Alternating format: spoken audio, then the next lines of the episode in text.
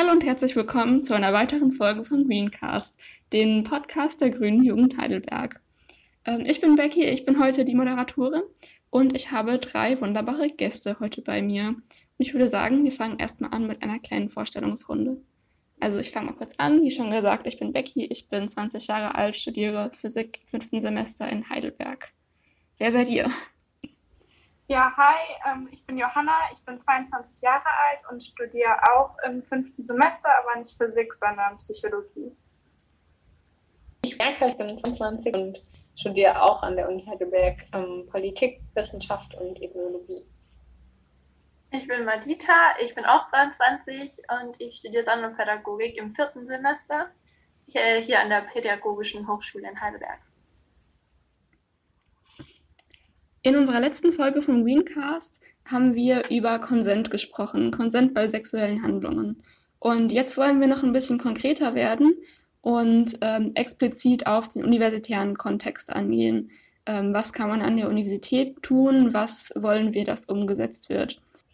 Wir machen das ähm, im Rahmen vom Ideenwettbewerb der Gleichstellungsbeauftragten der Universität Heidelberg. Ähm, dieser Ideenwettbewerb trägt den Titel Respekt leben, Vielfalt fördern, miteinander gestalten. Und genau in diesem Rahmen werden wir jetzt ähm, über unsere Forderungen an die Universität äh, sprechen. Und ich möchte am Anfang auch noch eine Triggerwarnung aussprechen. Wie gesagt, es geht um Konsent bei äh, sexuellen Handlungen. Also Konsent ist gegenseitiges Einverständnis. Ähm, und falls ihr damit irgendwie Probleme habt oder euch damit nicht so wohl fühlt mit dem Thema, vielleicht weil auch schon in der Vergangenheit nicht so positive Erfahrungen damit gemacht wurden, dann überlegt euch einfach gut, ob ihr euch das jetzt anhören wollt oder lieber nicht. Wenn ihr noch äh, hören wollt im Allgemeinen, dann hört euch gerne unsere letzte Folge an. Da haben wir das ausführlich ähm, besprochen. Und jetzt wollen wir eben nur speziell auf die Universität eingehen. Dann vielleicht als Einstiegsfrage, wieso ist das denn überhaupt ein Problem an der Uni oder wie sind wir überhaupt auf dieses Thema gekommen? Genau, wenn wir über Respekt leben sprechen, dann ist es natürlich in allen gesellschaftlichen das Thema und auch ein Problem. Ähm, davon ist die Uni auf jeden Fall nicht ähm, ausgenommen. Und ähm, gerade unter Studierenden kann es ja auch ein, ein wichtiges Thema einfach sein. Ähm, das zeigt nämlich auch eine Studie, die jetzt ähm, in der Uni Heidelberg an drei Instituten durchgeführt wurde von Studierenden. Da haben jetzt erstmal 146 TeilnehmerInnen ähm, daran teilgenommen. Trotzdem fand ich die Ergebnisse schon relativ bezeichnend. Also da wurden unter anderem erstmal das Verständnis äh, von sexueller Belästigung, sexualisierter Gewalt ähm, abgefragt und dann eben auch Erfahrungen, die Menschen gemacht werden und die ähm, Zufriedenheit mit, mit den Angeboten der Uni.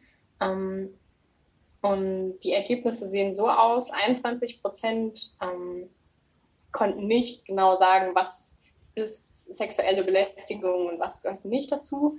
Ähm, nur 45 Prozent ungefähr konnten richtig Vergewaltigung eingrenzen. Also man, man musste so einfach Multiple-Choice-mäßig anklicken. Ähm, das heißt, das hat mehr als die Hälfte auch nicht genau gewusst, ähm, wo ist da eigentlich die Grenze. Und ähm, 44 Prozent haben insgesamt während ihrer Zeit an der Uni, also das war dann nicht unbedingt in der Uni, aber halt während dieser Zeit hier in Heidelberg ähm, Belästigungen erfahren. Teilweise auch, es gab eben auch einen qualitativen Teil ähm, eben durch Mitarbeitende oder Dozierende der Universität. Und 7,5 Prozent haben sexualisierte Gewalt erfahren in dieser Zeit. Um, ungefähr die Hälfte war unzufrieden mit dem mit den Maßnahmen, ähm, die die Uni halt ergreift. Und da gab es dann eben auch ja, konkrete Fragen, was würdet ihr euch wünschen, was kennt ihr vielleicht auch von anderen Universitäten im Ausland. Ähm, genau.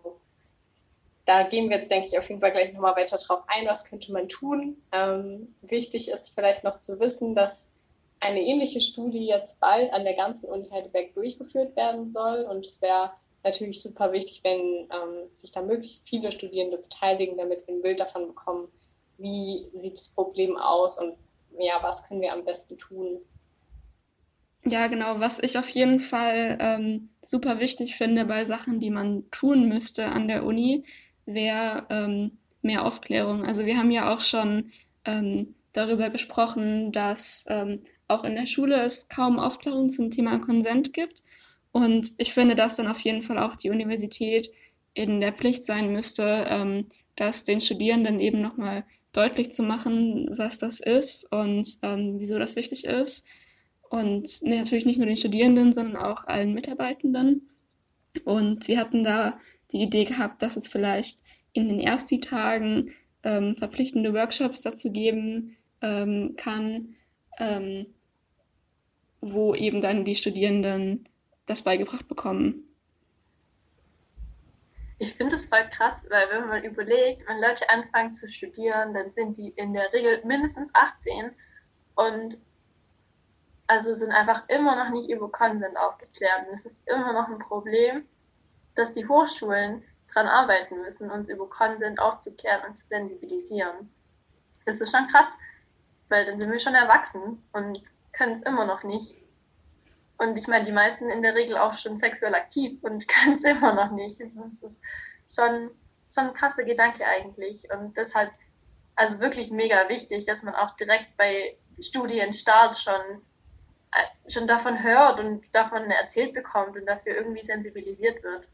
Weil das ist ja wohl, also, ist schon spät, aber allerhöchste Eisenbahn.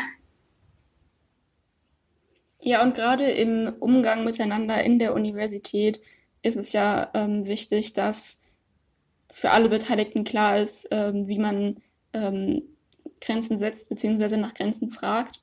Ähm, das kann ja auch, also im alltäglichen Umgang ähm, einfach mal passieren, dass ähm, ja, man irgendwie eine Grenze überschreitet und deswegen finde ich auch, dass die Universität da auf jeden Fall schon in der Pflicht ist, das ähm, nochmal zu besprechen, auch wenn wir quasi alle schon erwachsen sind. Auf jeden Fall, es gibt auch ähm, einige Studien dazu ähm, in verschiedenen europäischen Ländern, eben, aber eben auch in Deutschland, ähm, dass es halt auch gerade an Universitäten so einen gewissen Problemherd gibt. Nicht, weil Studierende da jetzt alle besonders ungebildet sind, sondern eben weil es natürlich auch viele Möglichkeiten gibt, irgendwie, um jetzt die, die Klischees rauszuhauen, aber ähm, tendenziell stimmt es ja eben doch, mehr Alkohol konsumiert wird, mehr Partys stattfinden und halt auch Menschen irgendwie öfter auf jeden Fall mehr im Kontakt mit Leuten sind, neue Menschen kennenlernen, halt irgendwie sexuell aktiv sind und ähm, ja, zu glauben, dass, dass man halt als Uni einfach wegschauen kann und ähm, sich das irgendwie von selber regeln wird, wird, glaube ich, halt dieses Problem auf jeden Fall nur verstimmern. Ja, stimmt voll. Und irgendwie, also es ist ja auch so, das weiß ich auch noch so von meiner ersten Zeit, dass man, also Unis und Hochschulen generell sind irgendwie auch Single-Börsen. Das sind halt super Plätze, um Leute kennenzulernen. Und es gehen auch schon viele irgendwie rein mit der Erwartung, oder was heißt vielleicht auch mit, mit dem Wunsch, vielleicht lerne ich jetzt mal jemanden kennen. Und ähm, ich hatte es am Anfang schon auch echt extrem wahrgenommen, wie Freunde, ja, KommilitonInnen von mir andere Leute dann auch so ausgecheckt haben und dann viel geredet wurde, so, oh, wie findest du die, wie findest du den? Und es ist schon wichtig, dass die Uni da und die, also Hochschulen allgemein da so ein bisschen mit rein begleiten, weil es ist halt ein Fakt, dass es passiert. Ja, und deswegen finde ich es auch ähm, wichtig eben, wie ich schon meinte, eben nicht nur für die Studierenden, sondern auch für die MitarbeiterInnen der Universität ähm, Fortbildungen oder ob es gibt ähm, zu dem Thema, ähm, wie das natürlich auch ähm, das, dasselbe gilt eigentlich für, für die Studierenden. Ähm, und gerade in der Rolle ähm, von Leuten, die irgendwie Verantwortung tragen anderen gegenüber, die sich da nochmal doppelt bewusst sein müssen, ähm, was quasi jetzt seine, seine oder ihre Rolle ist und wie man sich da dann ähm, verhält. Also zum Beispiel ich ähm, arbeite als Tutorin in der Uni, das heißt, ich ähm, unterrichte quasi Erstsemester und ich bin ja selbst noch Studentin, das heißt, ich habe jetzt auch keine krasse Lehrerfahrung oder so in dem Sinne. Ähm, und wir hatten, also es gibt zwar so Tutoren-Schulungen, ähm, wo ich aber ähm, nicht teilnehmen konnte, weil ähm, die Anmeldung dafür schon geschlossen war, als ich die Zusage für meinen Job bekommen hatte. Also ähm, dementsprechend hatte ich äh, gar keine Schulung, als ich quasi angefangen habe zu unterrichten. Und ähm, das ist natürlich suboptimal, weil es sicher es viele gibt, die in dieser neuen Rolle, in die man dann hat, auch als Studierender, aber auch gleichzeitig Mitarbeiter der Universität, ähm, sich da irgendwie zurechtzufinden und zu wissen, dass, das ja, dass man jetzt anders mit den Studierenden umgeht, als wie man sonst halt mit, vielleicht mit seinen KommilitonInnen umgehen würde. Ähm, also ja, das halt auch wichtig ist, eben da die MitarbeiterInnen, aber natürlich nicht nur die Tutorinnen, sondern auch die Angestellten der Universität, die wirklich auch irgendwelche anderen Jobs an der Uni machen, zu schulen. Kennt ihr euch aus, wie es mit der Rechtslage ist, ob DozentInnen was mit StudentInnen anfangen dürfen? Ich glaube nur, wenn sie sie nicht unterrichten ähm, oder benoten. Aber ganz genau kann ich mich nicht ausnehmen.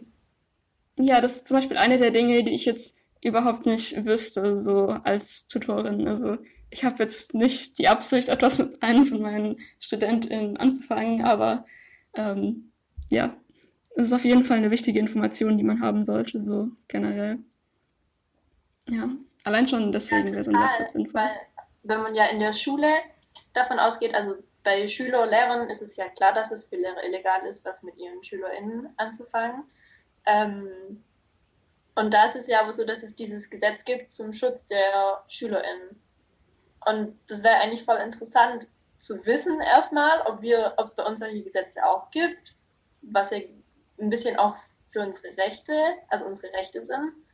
Und wenn es diese gibt, dass man auch in Kenntnis davon setzt. Ja, ich glaube, dieses in Kenntnis davon setzen, damit sprichst du auch nochmal was, was richtig Gutes an, weil ähm, wie ja auch in der Studie, äh, die Janka gerade angesprochen hat, klar wurde, ist, dass viele Leute halt einfach nicht hinreichend darüber informiert sind. Ähm, erstens, wann es wirklich, also wann, wann Übergriffe Übergriffe sind und wann, was sie dann auch dagegen tun können. Also ähm, wir haben ja in der Vorbereitung auf den Podcast mal ein bisschen gegoogelt, ähm, so nach dem Gleichstellungsbüro und so und so von irgendwelchen Übergriffen. Und es gibt da schon Angebote, die man natürlich optimalerweise noch erweitert. Ähm, aber generell das Wissen darüber, dass es diese Angebote gibt, ist, also ich wusste das auch nicht, bevor ich das gegoogelt hatte und ich bin jetzt auch schon zwei Jahre hier an der Uni. Ähm, ja. Ja, ich denke auf jeden Fall auch, dass ähm, es gut wäre, das irgendwie noch niedrigschwelliger hinzubekommen, ähm, dass man auch vielleicht regelmäßig irgendwie dieses Wissen auffrischt, an wen kann ich mich wenden, wenn was passiert. Ähm, ich glaube, Rebecca, du hattest mal erzählt, dass auf der Seite Physik der Physik ähm, diese Infos irgendwie das letzte Mal irgendwie 2012 oder so. Ja, ähm, genau. Wurden. Und ähm, ja, ich denke, das ist einfach wichtig, dass das mehr am Fokus ist, dass natürlich auch das Personal, was jetzt dann teilweise ja auch mit wirklich traumatischen Geschichten umgehen muss, wenn sich jemand dorthin wendet, dass die auch geschult sind, ähm, dass sie vielleicht auch Unterstützung erhalten. Ähm, das sollte halt einfach alles irgendwie eine größere Priorität haben und auf jeden Fall muss diese Informationskette zu den Studierenden irgendwie noch ein bisschen flüssiger laufen, dass man vielleicht auch gesammelt diese Infos erhält und ähm, ja. Ja, genau. Eine der Ideen, die wir da hatten, war, ähm, also es gibt ja von jeder Fakultät eine Gleichstellungsbeauftragte ähm, und die könnte ja eben einmal pro Semester eine Mail verschicken an die Studierenden der Fakultät und eben darauf hinweisen, dass sie existiert und in welchen Fällen man sich an sie wenden kann. Ähm, ich glaube, das würde allein schon viel helfen, dass man eben da so eine regelmäßige Erinnerung ähm, daran bekommt quasi, weil wenn das halt vielleicht einmal am Anfang der ersten Tage gesagt wurde, dann weiß man das nicht mehr, wenn im fünften Semester mal irgendwas passiert oder so. Ähm, dementsprechend ist es auf jeden Fall sinnvoll, denke ich.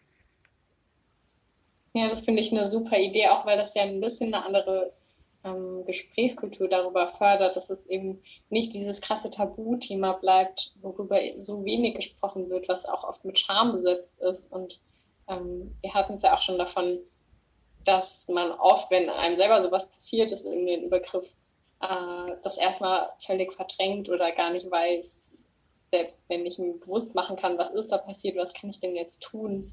Und ich glaube, das sollte irgendwie dann fast so ein Automatismus sein, dass man weiß, okay, jedes Semester kommt hier diese Erinnerung, ähm, hier bekomme ich Hilfe und ähm, ich kann mich irgendwie darauf verlassen und da wirklich hinwenden.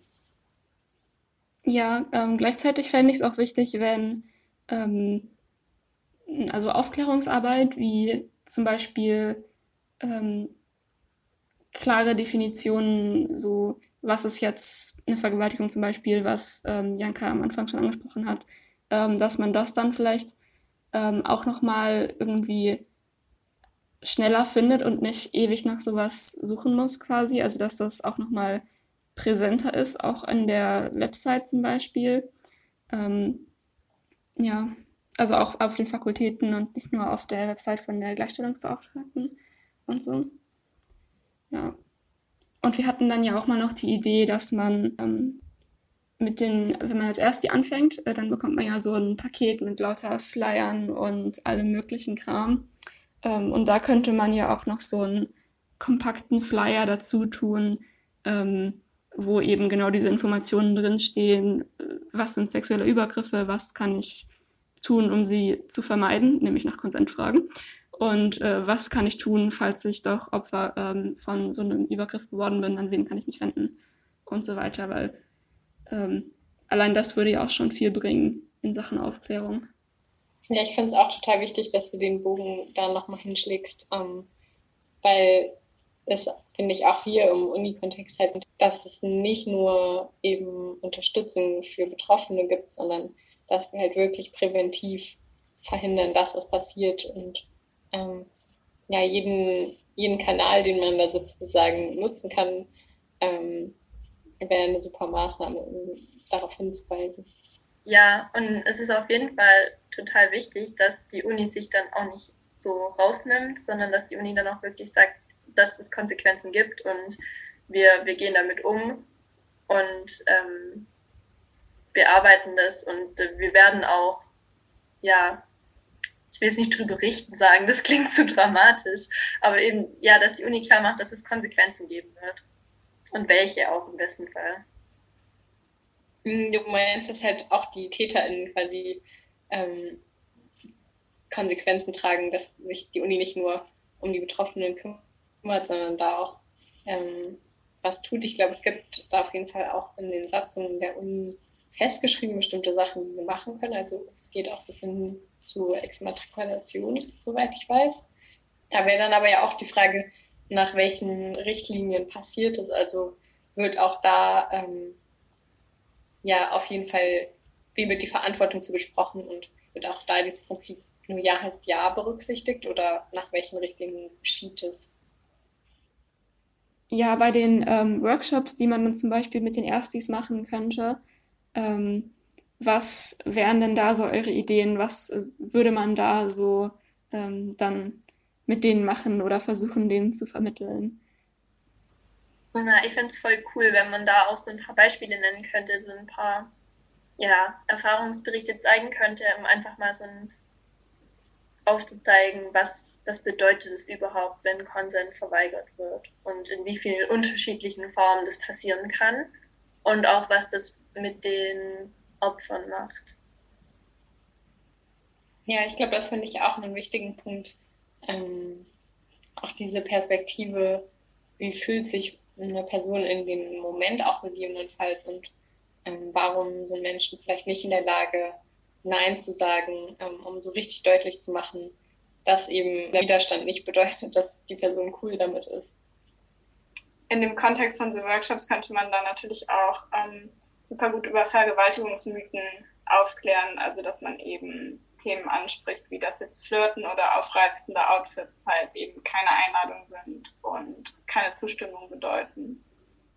Und gegen das Argument, dass sowas ja irgendwie nicht umsetzbar ist oder so, könnte man auch entgegenhalten, dass ähm, sowas an Universitäten zum Beispiel ähm, in England ähm, schon gang und gäbe ist, so, sowas zum Beispiel, ähm, solche Workshops durchzuführen. Dementsprechend finde ich, könnten wir da in Deutschland ruhig nachziehen und sowas auch bei uns ähm, ja, machen. Ja, ich kann mir schon vorstellen, dass es vielleicht schwierig ist, das so verpflichtend durch. Andererseits denke ich mir aber auch, also klar, das wäre super, wenn das gehen würde, dass das wirklich jeder mal gehört hat und sich damit auseinandergesetzt hat. Aber selbst wenn man das nicht schaffen würde, denke ich, wäre es trotzdem schon eindeutig ein Gewinn, ähm, weil es eben auch betroffenen Personen helfen kann, in Situationen zu differenzieren und nochmal wahrzunehmen, das ist gerade ein Übergriff und hier werden gerade meine Grenzen überschritten und mir, ich muss jetzt nicht darüber nachdenken, ob ich das eigentlich will oder nicht. Wenn ich allein schon darüber nachdenke und mir unsicher bin, ähm, dann muss das hier erstmal aufhören das ist nicht okay gerade. Und ich denke, da könnte so ein Workshop auch irgendwie bisschen helfen, den eigenen Standpunkt zu festigen. Total. Und ich könnte mir auch vorstellen, dass da wirklich ähm, Menschen auch Interesse drin haben. Also zum Beispiel auch in dieser Studie, von der ich vorher berichtet habe, ähm, haben das auch mehrere ähm, ja, internationale Studierende auch reingeschrieben, dass sie irgendwie eher verwundert darüber waren, dass es ähm, sowas hier gar nicht gibt, weil das an den Heimuniversitäten halt eher Standard ist. Mm, und ich kann mir auch vorstellen, ähm, selbst wenn man jetzt nur für alle eben ein bisschen Infomaterial zur Verfügung stellt und dann halt diese Workshops, die ja Dinge auf jeden Fall auch nochmal intensiver angehen und mehr zum Reflektieren anregen, ähm, halt zum Beispiel freiwillig in, mitten in der ersten Woche hat, ähm, wo ja meistens so alle irgendwie alles mitmachen, ähm, könnte man vielleicht schon viele Menschen damit erreichen. Da muss man natürlich überlegen, dass man das auch ein bisschen ansprechend gestaltet. Ähm, aber da gibt es ja auf jeden Fall genug Leute, die sich auch professionell damit beschäftigen. Ja, ich denke schon, dass man das auch gut ansprechend gestalten könnte. Man könnte ja auch irgendwie ja eine ganze Bandbreite von Inhalten präsentieren. Man, man kann ja zum Beispiel auch zur Selbstreflexion über das eigene Dating äh, sich damit auseinandersetzen, wie Personen eben auch eine unterstützende Rolle spielen können, wenn man zum Beispiel merkt, dass im eigenen Freundeskreis gerade was schief geht oder ähm, Freunde auf einer Party darüber reden, wie betrunken eine Person ist und dass man das doch ausnutzen könnte, dass Personen dann eben auch äh, so das nötige Werkzeug an die Hand äh, kriegen, wie sie dann in solchen Situationen auf Äußerungen von vielleicht Menschen aus ihrem engsten Freundeskreis reagieren können, um solche Taten irgendwie zu verhindern. Ja, auf jeden Fall. Und man könnte natürlich ähm, die ganze Veranstaltung ähm, auch attraktiver machen, wenn man zum Beispiel noch damit wirbt, dass es vielleicht auch Essen gibt oder so, vielleicht so ein paar Brezeln oder so. Ich kann mir vorstellen, dass man auch dadurch schon noch sehr viele Menschen anziehen würde, die ähm, vielleicht sonst eher nicht kommen würden. Auch wenn das auch so ein Studentenklischee ist, aber ich glaube, es würde funktionieren. So eine Kugelschreiber, das braucht man doch immer. Das stimmt. Kondome. stimmt, ja, es gibt so viele Möglichkeiten. Das waren jetzt unsere Forderungen, die wir uns so von der Universität wünschen würden. Und zum Schluss wollen wir äh, nochmal so einen kleinen Tipp euch mitgeben, nämlich, ähm, dass es auf jeden Fall sinnvoll ist, sich fällt, also am besten jetzt in diesem Moment, wo ihr das hört, ähm, schon mal ein bisschen zu informieren, wie das an eurer Hochschule ist, wo da die Ansprechpersonen sind. Ähm, da kann man einfach mal danach googeln. Äh, meistens ist das Gleichstellungsbüro da ähm, so, dafür zuständig und hat auch ein paar ähm, Ressourcen online dazu. Und ja, es ist auf jeden Fall sinnvoll, sich damit schon mal beschäftigt zu haben, bevor irgendetwas passiert. Einfach damit man gleich weiß, an wen man sich wenden kann. Und ich glaube, damit verabschieden wir uns dann und bedanken uns fürs Zuhören. Bis zum nächsten Mal. Tschüss. Tschüss. Bis dann.